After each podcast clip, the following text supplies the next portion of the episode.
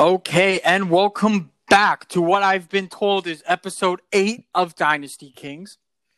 I'm Luke, and the Alabama swinger is Kyle.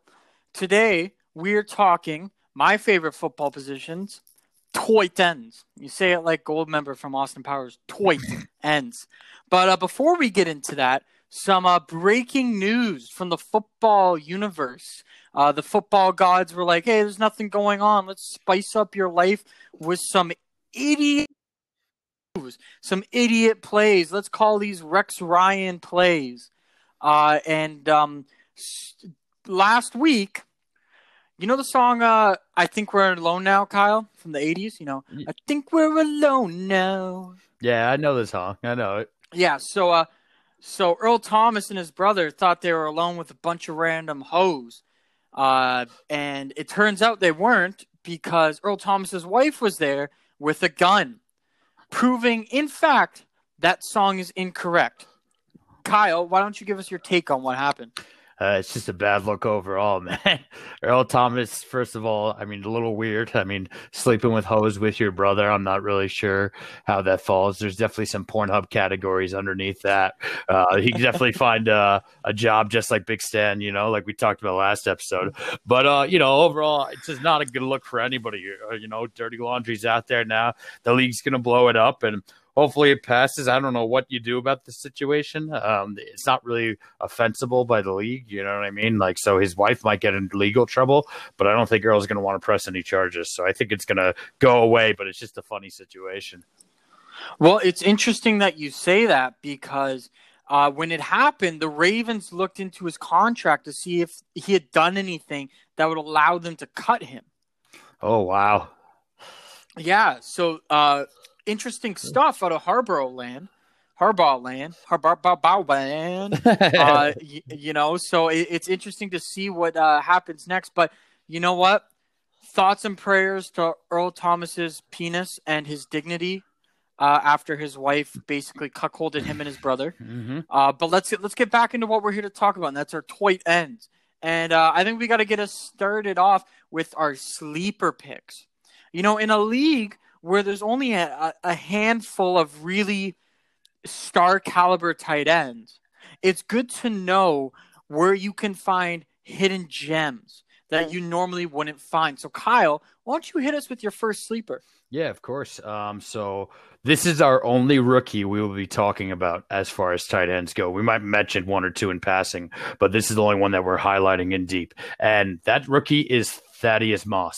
And as I've said it on previous episodes before, opportunity is king in fantasy, and Moss steps in perhaps the biggest opportunity out of any rookie tight end. I like Kmet's uh, situation in Chicago, but obviously Jimmy Graham's in front of him, which maybe long term is a good thing for him, but obviously it doesn't compare to what Moss is stepping into, which is a Washington offense, which is in desperate need of a legitimate tight end since Jordan Reed literally can't even see straight anymore.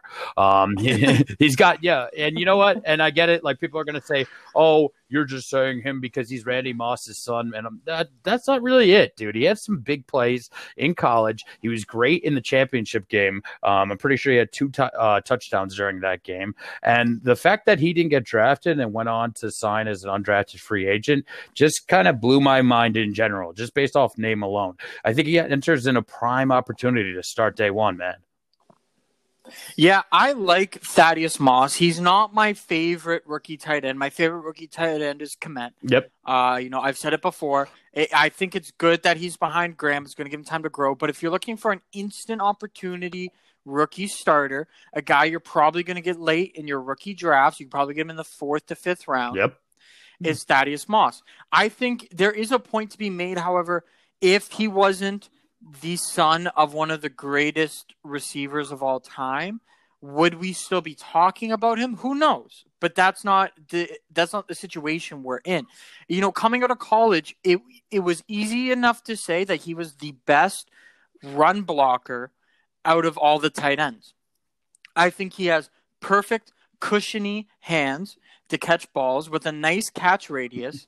And I think he couldn't have fallen into a better situation than he did at the Redskins because he's in a situation where he's only ever actually played two seasons of college football. And in one of them, he only played five games, and the other, he only played 12. So this is his probably only opportunity to prove that he belongs at that next level. Yeah. And it's important to note too, man. Uh, in those twelve games, man, he had like five five hundred seventy yards and four touchdowns. Now that doesn't sound like insanity compared to wide receivers, but for tight ends in college, those are really damn good numbers. Like that's that's that's not something to laugh about. You know what I mean? And uh, you know, obviously he was on a loaded LSU team, but I just think opportunity at the end of the day is key, and that's what really matters here. Yeah, and you know, while we're on the topic of opportunity, I want to talk about a guy who really took a handle on the opportunity given to him because of an injury from weeks 12 to 17, and that's Kaden Smith, the tight end for the New York Giants. So when Evan Engram, the guy who everybody thought was going to be a huge superstar, you know, unsurprisingly gets injured again, Kaden Smith steps in, and between weeks 12 to 17, looked like he had starting tight end talent. He flashed it a lot. He had one game for 70 yards on six receptions, one game for 98 yards on eight receptions. He looked great. He really flashed big play potential. The thing is, is Evan Engram's already been talked about being shopped around. So it clearly doesn't matter if they shop around because I'm sure they feel confident with the 22 year old backing him up it really makes Evan Engram expendable. And he's only 22, so it helps a super young Giants core get younger. Yeah, I think Engram, and I'm going to deep dive on Engram later on, uh, so I don't want to you know go too hard on him right now. But I agree with your sentiment about him being expendable, and I like Kaden Smith, and I like the price you can get him at right now. You can get him really late in drafts, uh, in startups for basically dirt cheap. And even if you, you know, let's say you do draft Evan Engram just get Smith as a handcuff at the end of the day, no matter what, um, because I think the talent is for sure there, and he's an extremely young tight end with upside on an offense that's getting extremely young overall in general. You know, the Giants with Darius Slayton there, and now Daniel Jones is expected to take another leap. Um, you know, Engram's from before Daniel Jones's time. If him and Kaden Smith hit it off, see ya. You know what I mean? Like uh, it's yeah. a new it's a new management, man, and that's it at the end of the day. Like that's that's who if that's who Daniel Jones wants, then that's who he wants. We'll see what happens, but I like him a lot. Mm-hmm. Gotta gotta agree with you on that one. Gotta agree with you on that one. Yeah. So for the next guy, and again, you know, these are sleeper guys, but I think some people maybe this guy might be on their radar. I'm not really sure, but my guy is Blake Jarwin. Um, you know, He's on the Cowboys, obviously, and you know he, I think he's the biggest benefactor of the departure of Jason Witten from the Cowboys offense. He's still only 25 years old, and I think you know right now kind of feels like he's primed to finally step into a starting role on that offense. He had some big plays last season. I remember he had some really big plays, and I think he's a perfect time to buy him right now. He's 6'5", 250 pounds. He's a big boy like me. I love those big boys, man, and I just think he fits. He fits like the mold of uh, NFL tight ends today. Uh, he enters this season as a tight end three that you can get fucking for peanuts, man. Really, at the end of the day, like nothing. And you know, I think he has tight end two upside. Obviously, depends on how you know the Cowboys' offense rolls because you know there's a lot of mouths to feed. But I think he could have some really good weeks for you, man. Yeah, you know, it's interesting to when you put that because even last year, an old guy like Jason Witten, who's clearly past his prime, kind of walked into that Cowboys offense that was already crowded with Gallup, a Cooper, and Zeke, and still put up a good amount of yardage. And now that you've inserted CeeDee Lamb into the situation, there is no way Dak Prescott fails. like he just can't. He has way too many opportunities. He's asking for way too much money. And I think Blake Jarwin could be the biggest benefactor from that case. You got to remember, too, the guy's 6'5, 250 pounds. He is a big boy. Yep. Like, holy crap, he is massive. You could play him at D line. Like, he's built for either side of the ball. It's insane, really. And I think if you give him the opportunity, he will explode. yeah, I like him a lot for sure. All right, and now so our last sleeper here, Uh, you know, a lot of guys know about him, so I don't know if you you would the basis of sleeper has an asterisk on this guy because he is going into a starting position, but he's a guy who's been slept on his first two years in the league, and that's Hayden Hurst. You know, he's a former first round pick that was stuck in a he was stuck in a cramped tight end room in Baltimore. They just had way too many mouths to feed in that room, and it was inevitable that one of them was going to get yanked. He once Mark Andrews took off, there was never going to be room for him to showcase his ability either. But now he joins one of the league's arguably best passing teams that made Austin Hooper look like a star. He's going to be lining up beside Julio Jones and Calvin Ridley and will have a better pure passer throwing to him than he did in Baltimore in Matt Ryan. Yeah. I like Hayden Hurst a lot. Again, another guy. This whole list is guys you can get in the bargain bin and might actually end up being really good players. Um, Hurst had a lot of potential. Obviously, um, rookies, uh, rookie tight ends don't always do that well, and he did have some injuries his first season. But again, Andrews and Jackson clearly had a connection from the second Jackson came on the field. I think everybody could tell right away that the two of them were boys. And once that you know connection matured even more and andrews went off for uh, you know his crazy numbers that he did last year it was obvious that hurst was coming was going out the building most likely i'm just so happy that this was the result of him leaving because if you held on to hayden hurst man don't sell yet man you've you've held on this long keep holding like like steady the ship, man. You the the reward is coming. Yeah, I mean, I don't think Austin Hooper is one of the top five tight ends in the league. Me neither. I think I think Atlanta made him look really, really better than what he actually is. And I mean, hopefully it does the same for Hayden Hurst because I can promise you this: Austin Hooper most likely will be exposed in Cleveland next year. So Hurst has all the opportunity to gain, but if he messes this up, he could also be out of the league within yep, a year. Understood. All right, so we just tapped on sleepers. When we come back, we're going to tell you our toy ends who just aren't worth the risk. You want to stay away from those toy ends as much as possible. So make sure you stick around. Okay, so we just talked about our sleeper toy ends guys who are probably going to explode that aren't on your radar. And now we're going to talk about guys who just aren't worth the risk, whether it's because of age or it's because of the team they're on or many, many different reasons. But it's important to know there are guys out there who just aren't worth it, no matter how late they come to you. And uh, I'm going to start us out. in this one, this one is a guy missed a whole season, and everybody expects him to come back and just, you know, explode. And that's Rob Gronkowski. You know, as of today, he is now 30. He's officially on the wrong side of the age cliff. It's his birthday? I, I think it was his birthday a couple days ago. I have no idea. But when doing research, it said it was 30. I should have looked. I feel like Gronk threw a huge party that was totally against all the laws that are in place right now. regardless, so he's on the he's on the wrong side of the age cliff now, and in the last a couple seasons, especially, he's had trouble staying on the field. In 22nd, in 2016, he only played eight games. In 2017, he only played 14, and in 2018, he only played 13. So clearly, his body is starting to fall apart on him.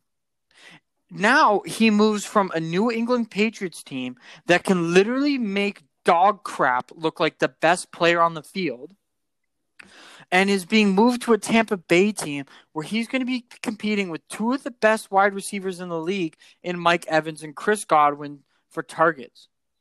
He's going to have to learn a whole new offensive scheme and show, especially, this is important, that he's in football shape. Because there's a difference between being in shape and in football shape. Like for example, when Joe Thomas retired and got fucking cut, like holy crap, that guy looks great now. He's not, but even though now that he's cut, he's not in football shape. He's just in shape, and so it's going to be key to see whether Gronk is still in football shape.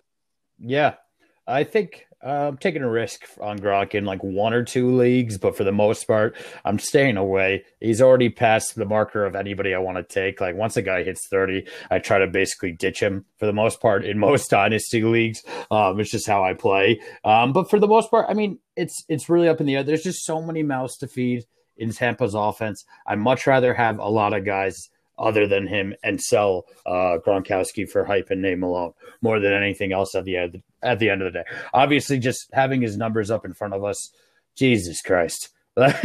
He's one of the greatest tight ends of all time for a reason. Like that's all you know, 78 uh 7 uh 7861 yards and 79 touchdowns. It's I mean it's it, it's no it's no brainer. He's he's a first ballot Hall of Famer. Oh yeah, mind. for sure. However, you know, the thing is is look at a guy like I'm trying to think, like like a Deion Sanders.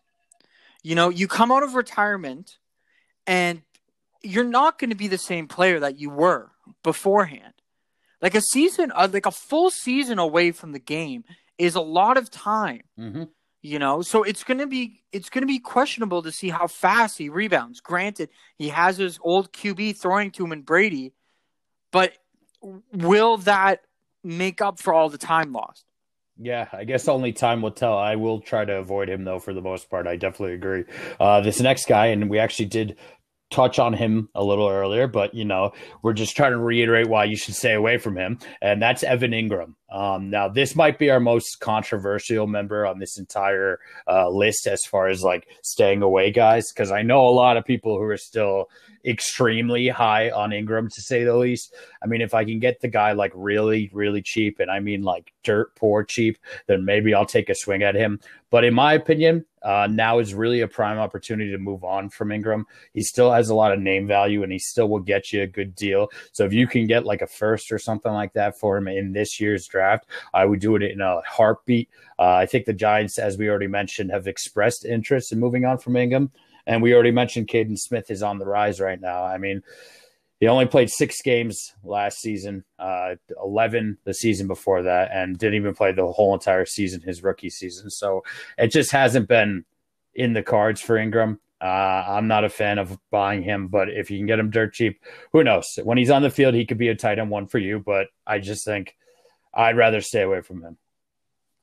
Yeah, with with Engram, it's it's an interesting thing. Like we did touch on him earlier, obviously in places of consent. But I think it's it's in, it's important to know with a guy like Evan Engram that name value makes up for a lot of what this guy brings to the table. Because you know, in his rookie season, he put up 722 yards, but since then, it's only gotten worse and worse. Mm-hmm. In 2018, he put up 577, and in 2019, 467 yards. It's he's not maturing into the tight end we all thought he was going to be healthy, granted, he's probably one of the best tight ends in fantasy. But take but an injured Engram is worthless. So I'm staying away from him as much as I can unless for some reason I'm in like the 20th round of a startup and Evan Engram is still there, I will get my paws on him. But the chances of that happening are pretty much slim to none. Mm-hmm. All right, and so we're talking about you know guys who have had problems staying on the field. The guy I'm going to talk about hasn't had problems staying on the field. It just seems like he's been moved around so much that it just affects his ability to play consistent ball. And that's Jimmy Graham. You know, just like Gronk, who I touched on, he's on the wrong side of the age cliff. He's 33 now. He hasn't had an 1,000 yard season since 2013. But granted, in his defense, he has put up double digit TD numbers as early as 2017. I think last his last year with the Packers, he fell off the tight end map and became more of a liability than somebody you wanted to start. And I think right now his situation in the Bears offense isn't exactly to be a producer, but to train the guys behind him because they have so many tight ends on that team. But I think more specifically Cole Kmet. Yeah, I, I think that's the really the only reason why he was brought in. I think a lot of his offensive prowess has gone uh, out the window. It's a shame that 2013 Jimmy Graham is not a thing anymore because 1,200 yards and 16 touchdowns is just insanity at the tight end position. Uh, when he was in the Saints offense, he truly was one of the best players in the entire league, like without a doubt. So it's a shame how far he's fallen. I know I had high hopes when he first ended up in Seattle, but Wilson just I don't know what happened with that. I guess they didn't, you know, see eye to eye to say the least. And Green Bay hasn't been any kinder to him, so I don't really see how downgrading as far as his offense goes and going to the shithole that is Chicago, how that will help him. Because I don't, yeah, you, I just don't see it, man.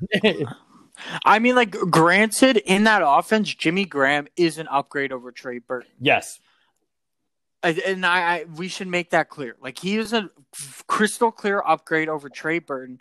However, because of his age and his declining stats over the years, like in 2018, he only put up two touchdowns, and in 2019, he only had three. He's not the red zone guy he used to be. So I would not be touching him no matter where he falls in the draft. Agreed. And the next one kind of is in the same boat as that, um, only he hasn't moved around nearly as much, and that's Jason Witten. We're really, really um, ragging on some of the best tight ends of all time right now, man.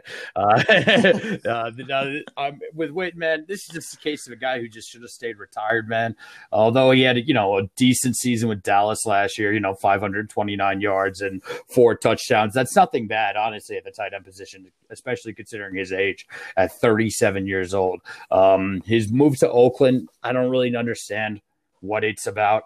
Uh, he enters an extremely crowded tight end room where he's firmly behind Darren Waller and will also have to fight over snaps with Foster Moreau, who's a very talented player in his own right.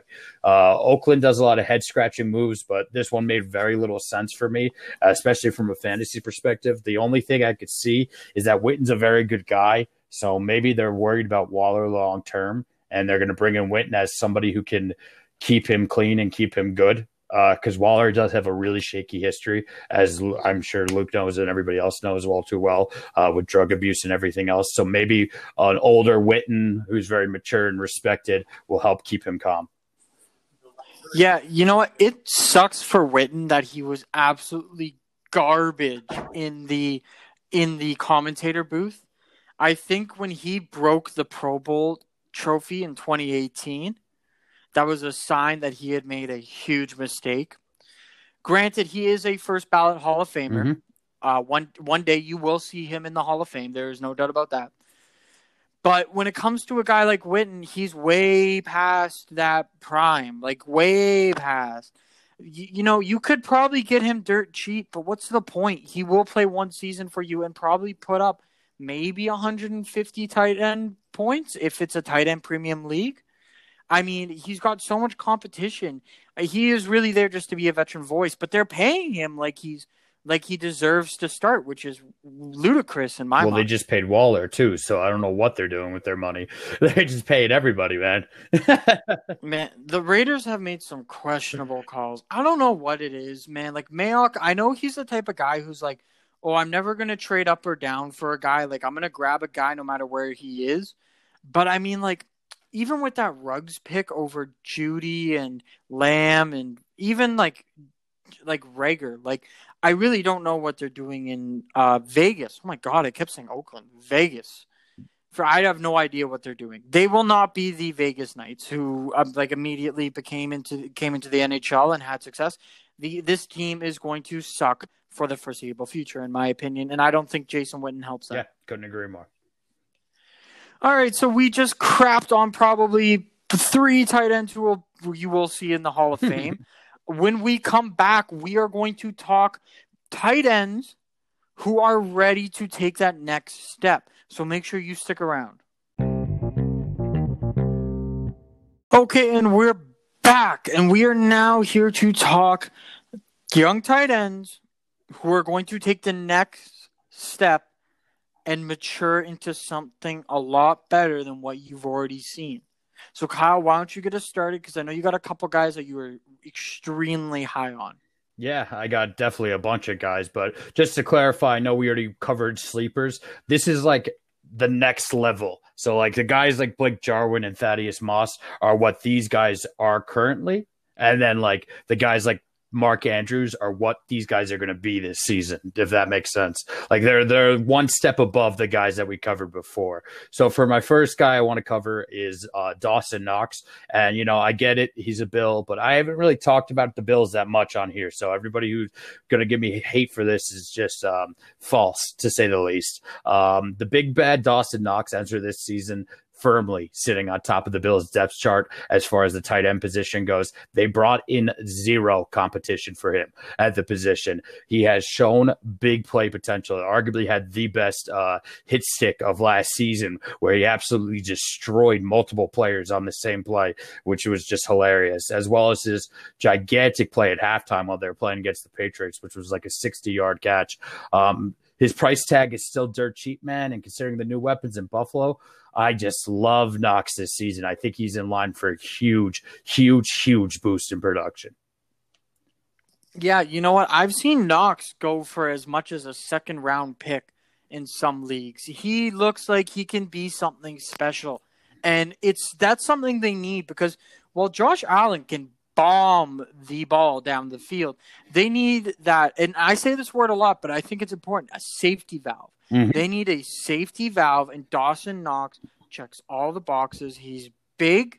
He will dominate the middle of the field come next year, and there's no reason why him and Josh Allen don't continue the success that they started last year.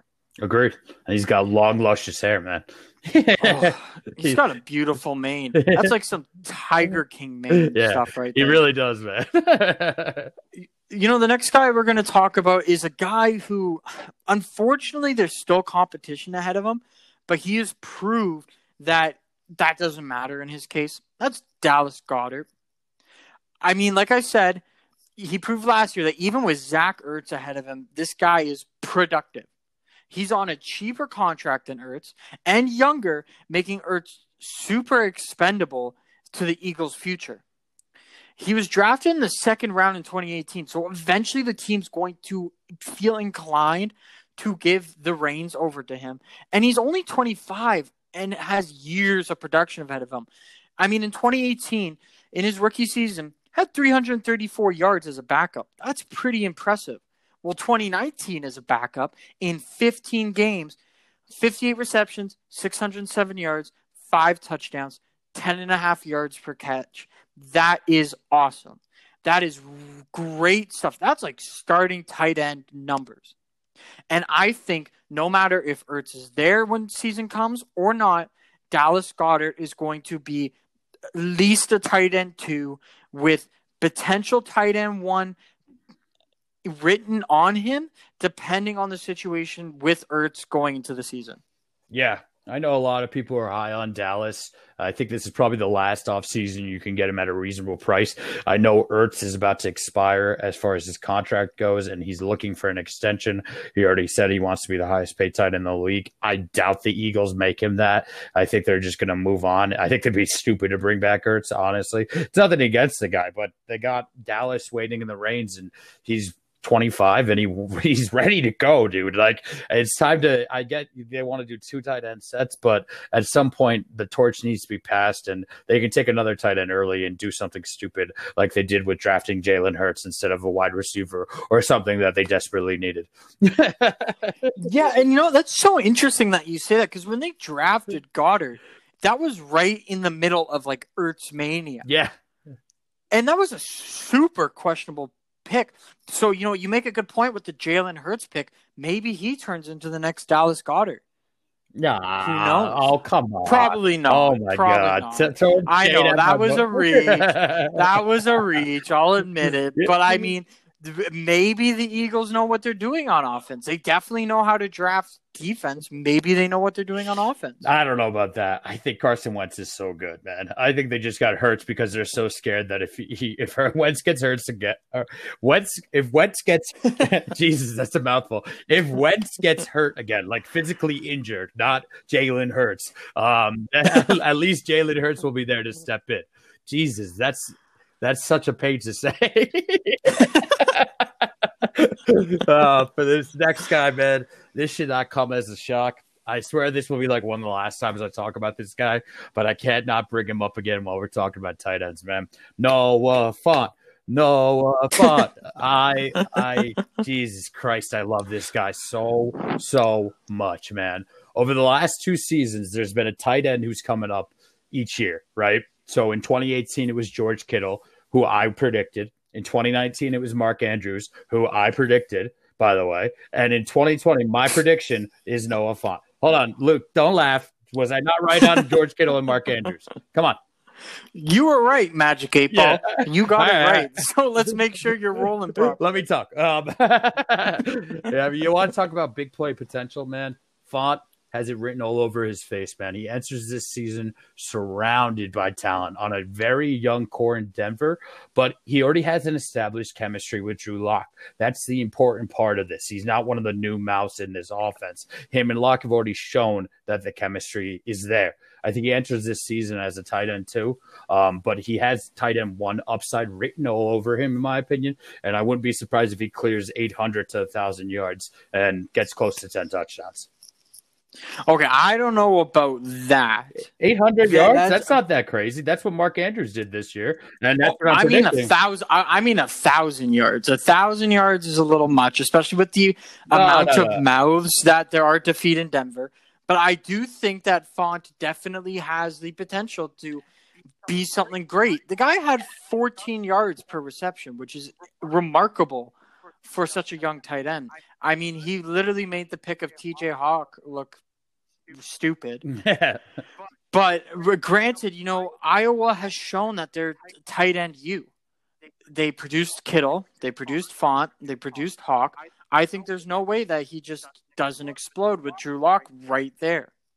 Yeah, Iowa really is tight end you, man. That has to be the new thing. Just look whoever Iowa's tight end is coming out every year and just grab him because that might just be the the new strategy at the position. yeah, man. Honestly, I might do that for all my Devy picks coming this year. Jesus Christ. All right, so uh, the next guy we're going to talk about, little controversial. This is a little controversial, uh, and that's Ian Thomas for the uh, Carolina Panthers he took a pretty big step back last year. But there was a huge quarterback question mark in Carolina last year. And now that they have a kind of more solid situation going on with Teddy Bridgewater there, I think he will do a lot better. You know, they brought in a lot more solid receiving options that are around him, and it should make it easier for him to get open in the middle of the field, especially because – Robbie Anderson's just going to burn people going straight down the sideline. I think that it's going to give Teddy Bridgewater, who is a check down quarterback, a perfect check down option considering his lack of arm strength. And you know, the thing is is he's been in the league for 2 years now. He's only 23. He is literally the only realistic tight end option in Carolina. And there should be nothing stopping him from having a bounce back year. I mean, granted, in 16 games, he only had 136 yards on 16 receptions, but that was mostly because he was responsible for blocking because Christian McCaffrey was right behind him. But I think now that they've brought in all these receivers and Moore had a thousand yard season, the passing game is going to get a lot better. And I think Ian Thomas is going to be a huge contributor of that. Yeah, I definitely like him a lot. Um, for the most part as far as the season goes, especially because Bridgewater's there. It's actually funny if they had a more talented quarterback coming in with a better arm, I would not be buying into Ian Thomas. But it's exactly like you said. Teddy can only throw about 20 yards. So somebody like Ian Thomas should have a really good season. And that's really it at the end of the day. Yeah, it just sucks. He has such a bland fucking name. he really does have a bland name. Like, could you imagine the like a like a caster, like a you know, you're a commentator and go, "Oh my god, Ian Thomas!" like, just uh, it doesn't doesn't sound right. No. Any, anyways, so when we come back, we're bringing on special guest Captain Kurt, and he's going to talk to us about his tight ends, guys he loves, all that stuff. So make sure you stick around. This next guest is another very good friend of mine, a guy named Kurt Romano, another poor soul and another Jets fan. Kurt, how you doing today? Not too bad, guys. Thanks for having me. Yeah, man, we're happy to have you on, man. For real, man. How your Jets doing this season? You gonna be good or what? That's not really up to me, man. It's up to Gase. Uh, I, hope, I just, I just hope, man. There's not, if we do suck, there's no excuse like the COVID nineteen or some other crap. But still, Gase stays another year. I just hope if we suck, we just start fresh again. All right, I think you just came up with an excuse for when they go uh, when they go zero and sixteen. Dude, the schedule we have, it's not easy. Hey, you know what? As long as uh, as long as Sam Darnold doesn't, you know, go to some like freshman party or whatever and get mono again, you guys should be fine. You guys should be fine. All right, so let's get into it, Kurt. So, uh, my first question for you, buddy, is: There's been two tight ends in the league who have and in fantasy who have arguably been the most dominant tight ends in the last five to six years, almost a decade, really. And that's Kelce and Gronk. So I'm looking for your opinion on the two. And if you could go back in time, who are you picking, you know, between the two guys? It's not even close to me. It's got to be Gronkowski. Oh, like look, I mean, they look at their stats. They both uh, Gronk played 115 games and has about like a little over 7,000 yards recept, like receiving. Kelce's played about I think nine, got like 6,400. But the big difference between the two, Gronk has 79 touchdowns while Kelce only has 37. Oof. So uh, for touch for tight ends, the big difference between them and receivers is height, and they should be big end zone threats. Yeah, I think that's a fair argument because Gronk is such a freak of nature, and I would agree with you. If I could take health out of the picture, I'd probably take Gronk any day of the week. But that's my one thing. Kelce has been the pinnacle of health throughout his career, so that's my only detractment, which would be like, oh, maybe I would take Kelce. I just had to knock on wood there when you said that. I, I own a couple of Kelce shares there, freaking just asking for him to get injured. But you know what? I think, and this one might be, you know, I'm not taking anything away from Gronk. Won a lot of Super Bowls, guys going to the Hall of Fame, but I'm actually picking Kelce over Gronk. If wow. if you look at his stats since coming to the league in 2013, he only played one game and then didn't play again, so you can't really count that. But from 2014 to 2019, he basically carried the receiving game for the Chiefs, whether the quarterback was Alex Smith, who is arguably underrated, or Patrick Mahomes, who's arguably the future of the league. He's the lowest amount of yards he's ever had in his career is 862. He's played in almost every single game since 2014 except for one in 2017.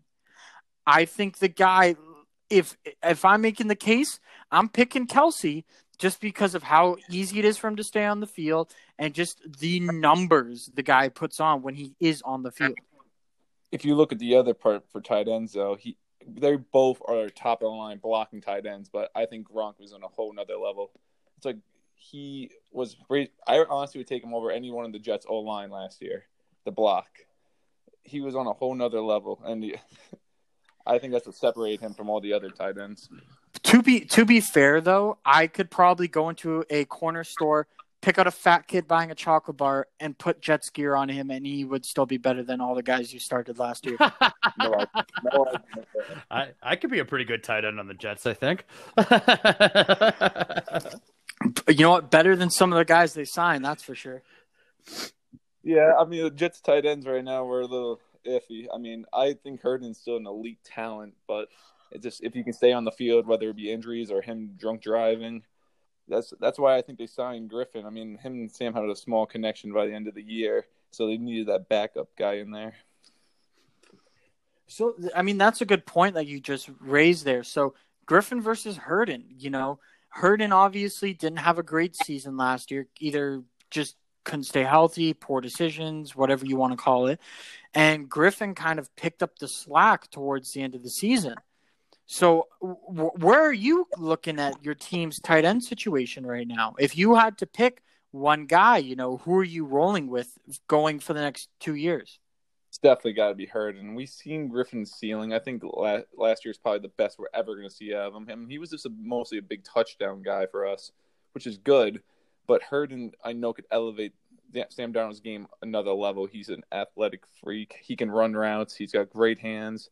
we saw it in his rookie campaign that he we thought he was going to be the next guy up. A lot of people thought he could be a top ten tight end in this league.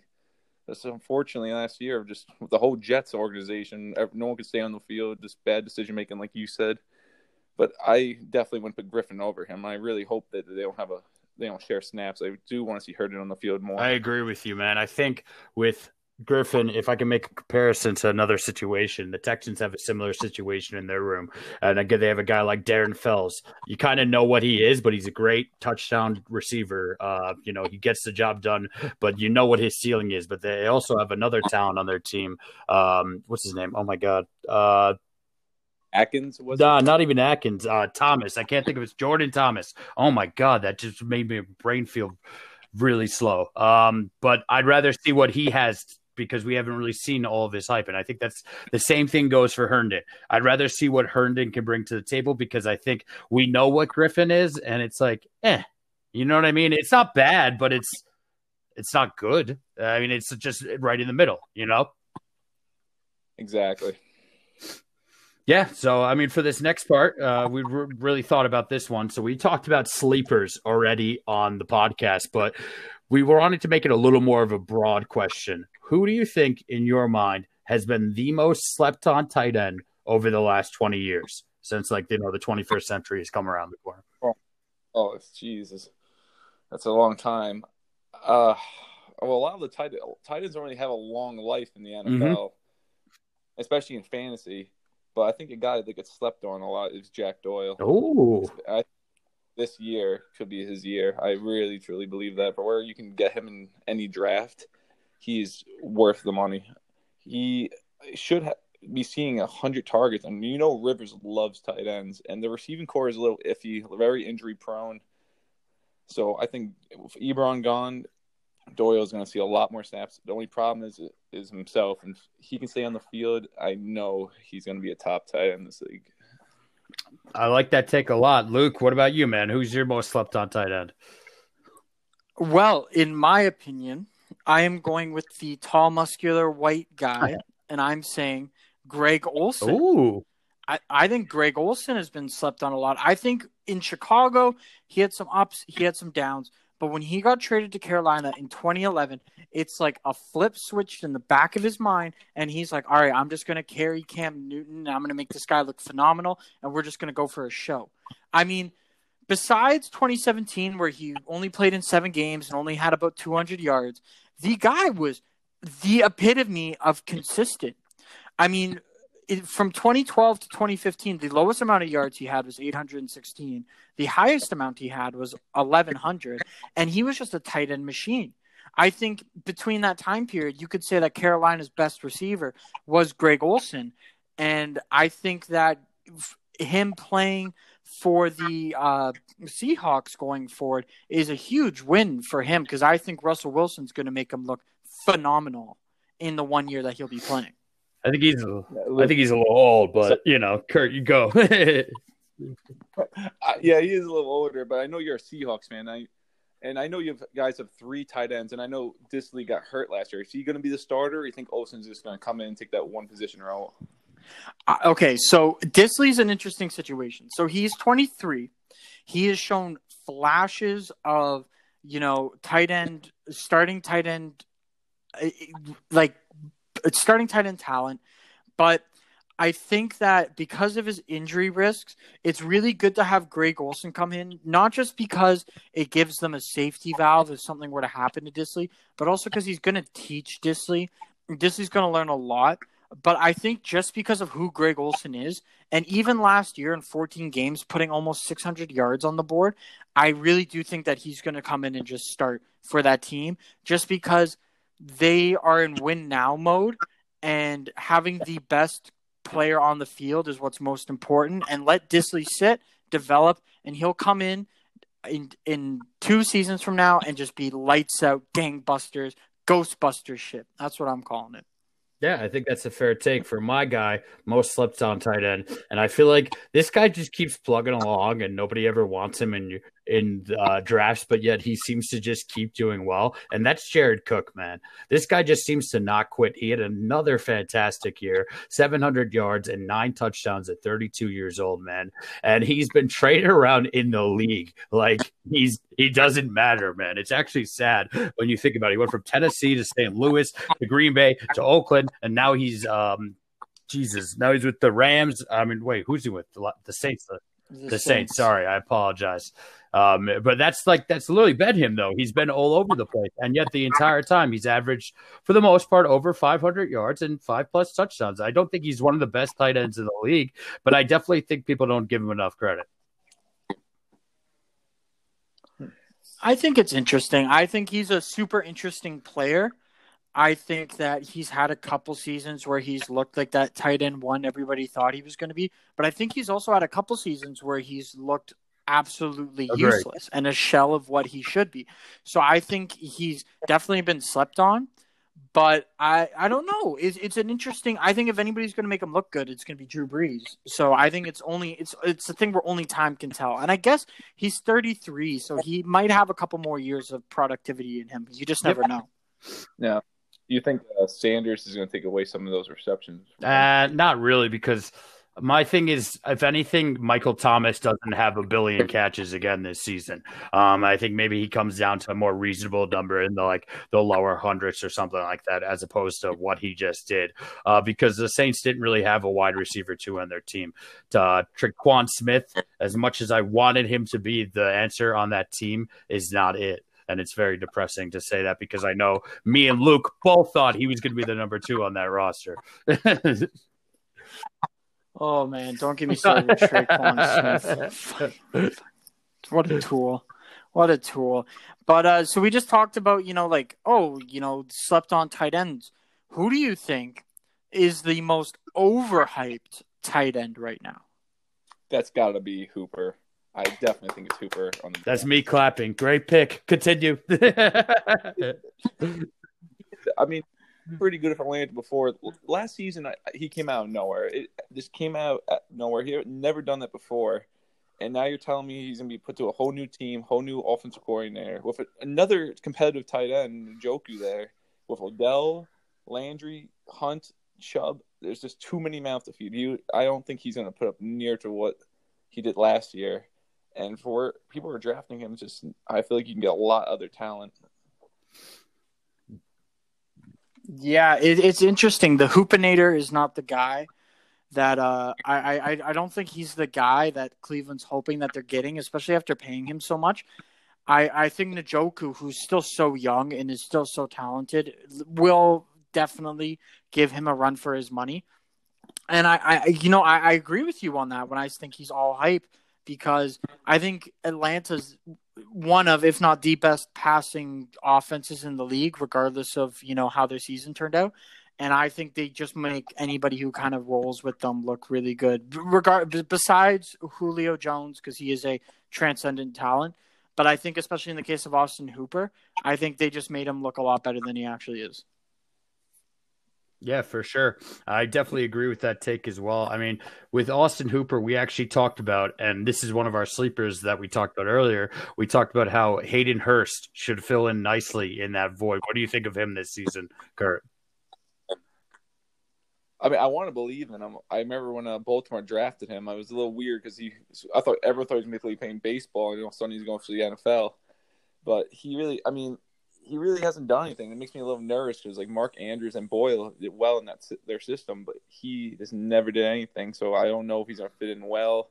We'll have to see. I, I really I think it's a 50-50 shot. I you know he's got the talent. Just we'll see see if Matt Ryan looks his way. Yeah, I think that's a fair point. As far as for our next one, so there's a whole bunch of tight end situations out there um, that are stacked to say the least. Um, I won't name any teams, but I'm sure you could think of a few.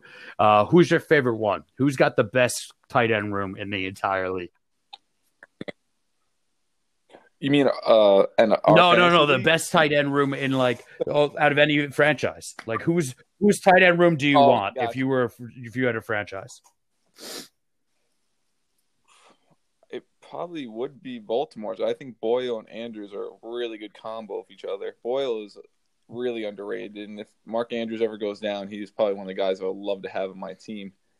I, I when I watch the games, he makes he can do everything. He can block, he can get separation. He's doesn't drop the ball, and you know Mark Andrews is still a freak of nature who is just perfect with Lamar Jackson. He's just a great deep threat and a guy who just get like hundred receptions easily. Yeah, you know, I think that's a that's a super obvious one because Mark Andrews is Mark Andrews. I mean, like the guy's a basically tight end genius. But you know, my opinion is I'm I like I, I already crapped on Gronk earlier in this podcast, but I'm taking Tampa Bay's tight end room because I think Tampa Bay, you know, sometimes it's good to just have so much depth. And besides Gronk, they're also rocking OJ Howard and Cameron Brate. Like there's just so much tight end talent in that room that they don't need to worry about injuries if Gronk were to go down for a couple games because there's guys who are just going to come in and pick up the slack almost instantly. And I think it is the most interesting and the most favorable tight end room in the aspect of the NFL. However, if you're a fantasy owner, it sucks because you probably don't know who to draft. I wouldn't I wouldn't touch that tight end room with a ten foot pole.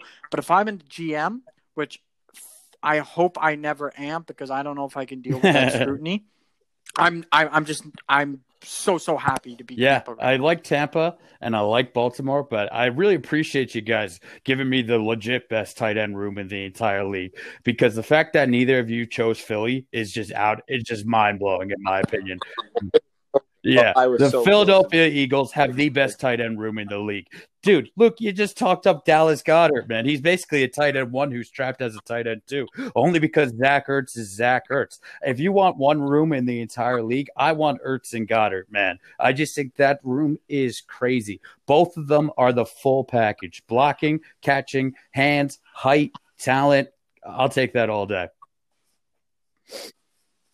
Yeah, expecting big things from Goedert this year. Yeah, he's definitely somebody that we highlighted too as somebody I think will take the next step because I know Ertz is on an expiring deal. He wants to get paid big money, so that actually that tight end room, this might be it. This might be the last year of that tight end room because I could see the Eagles moving on from Ertz um, as far as this the end of the season goes. Um, for this next question. Um, you know, we talked about a bunch of tight ends on the show already, so you might repeat somebody who we said. But who's your favorite tight end uh, from the draft? And why why do you like the guy so much? Hmm. Yes, the rookie, rookie draft. draft. Okay, so I can't pronounce his name. I, last name. It's Zai, the the one they got from uh, the Patriots. Oh, Azai or whatever. As oh my god, uh, Devin. Yeah. no, it's a it's A S I A S I Azazi. I think it is Devin, right? Yeah, that's the guy. So I know I don't really watch a lot of college football. Usually when the draft comes, I'll like when I'll look all the highlights, and I was looking at this guy's highlights, and it seems like he's a full package as well. And with Bill Belichick, I can see this guy. You know, with Gronkowski, I think this guy can make that next step, especially with a quarterback that's probably gonna be afraid to go deep and want to have that guy to throw the ball quick passes to. So this guy has potential to you know get around like 80 receptions, and hopefully he could be a good red zone target for the young quarterback. Yeah, you know, I think that's a really good point. I, I want to segue this into uh, we're talking boomer bust, so let's. I want to segue this a bit. Um, Kurt, I don't know your success success rate with uh, successful long term relationships, but but I had a gift card and I didn't know what to do with the gift card, so I bought me and the lady matching Crocs. Do you think that's a boom pick or a bust pick? I would say it's a boom. I think any, you can make you can really buy anything matching, and I think girls would like it.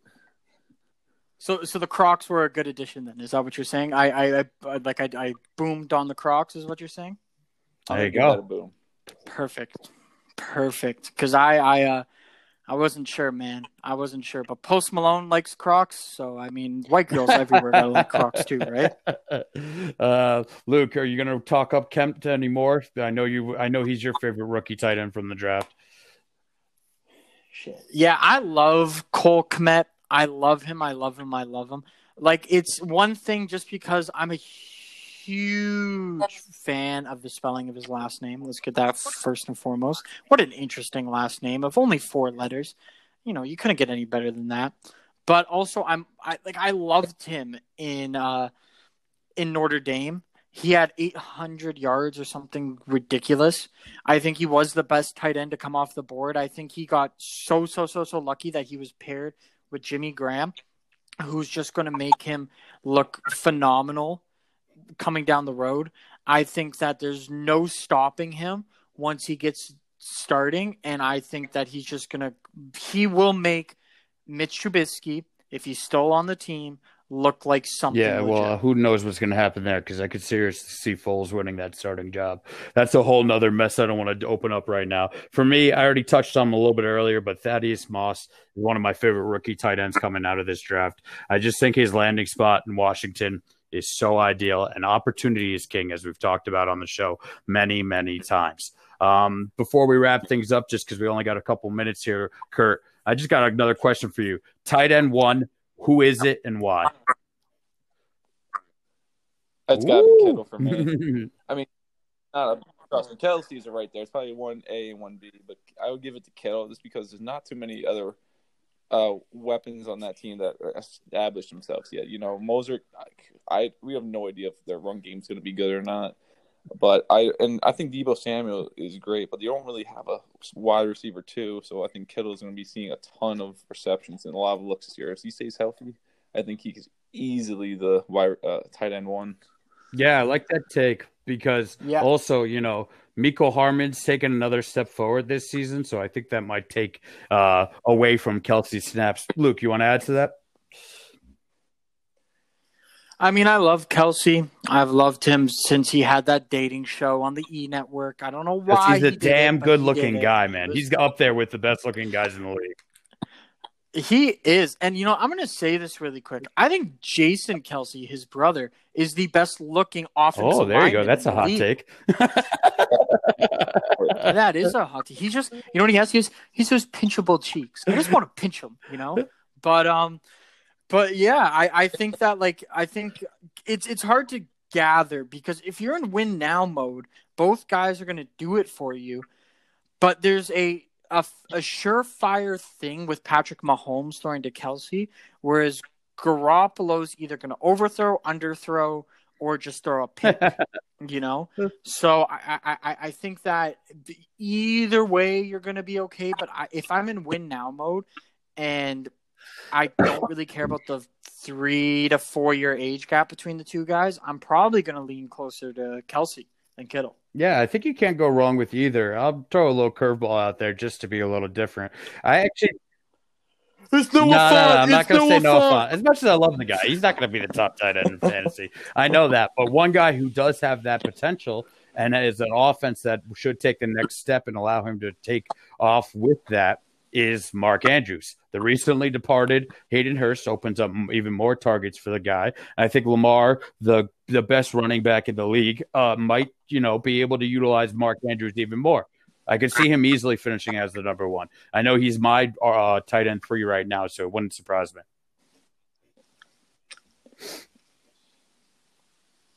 Yeah, yeah, who knows? Who knows? I mean, like, as it. Hopefully, we get a season, and then we'll be able to decide. Kyle thinks he's the tight end whisperer. I'm sure. Like, I'm sure Kyle goes for all sorts of tight ends when he gets the opportunities to. But uh, who knows? Maybe Kyle's right. Yeah, um, that's is. about almost you know wrapping things up. But anything else you want to say, Kurt, before we get off the pod? Yeah. Uh, Ooh, let's hear it. Let's hear it. yeah. All right.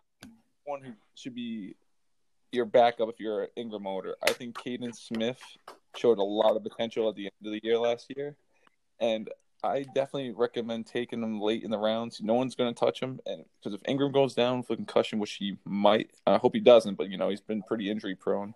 I highly recommend having this guy on your bench. He showed a lot of promise. I think Jones and him had a very strong connection at the end of the year.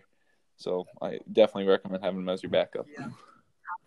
Yeah. I mean, Kyle and I were talking about him earlier. I don't know if you heard Kyle just clapping his cheeks right there in excitement when you mentioned his name, but uh, I, am I'm, I'm a huge Kaden Smith believer. I think that uh, Engram's time is close to done, and I think Kaden Smith's going to come in and be uh, and be a super reliable tight end for anybody who needs him. Yeah, I'm Yeah, glad I man, got I like your early. draft so far in that league. Definitely proud of you, my man. Um, that's about wraps up our time, Kurt. I want to thank you so much for coming on. I hope you had some fun with it.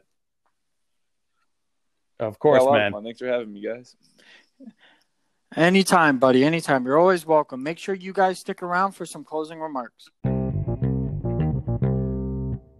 All right, and welcome back. Want to give a sh- huge shout out and thank you to Kurt for podcast. We really loved having him on. I always love a chance to crap on New York City sports teams. So huge thank you for Kurt for tolerating that. Kyle, you got anything to say? Nah, things are coming along. Uh, you know, episode eight just wrapped up, which is awesome. And, you know, episode seven is apparently the hump for podcast. So I'm just happy that we're over that. And we got a fun summer plan. So just stick around. Yep, man. I love my humps, that's for sure. My lovely lady humps. check them out. But uh, yeah, huge thank you to Kurt again. Thanks for Kyle for sticking around with me. I appreciate it, buddy. I'll, I'll get you a ring Uh, eventually.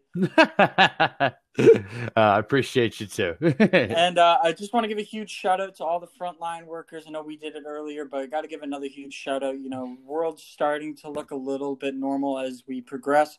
And uh, you know, I know my cousin Kyle's brother Connor is uh, working as a nurse in the hospital, putting in the hours, the grueling hours. And uh, we really just want to say thank you to everybody who's really putting in the effort to make the world a better place. yeah, yeah, definitely. Thanks, Connor, again. And thanks, everybody, for listening. Yep. Thank you guys. Make sure you tune into episode nine. Peace. Peace.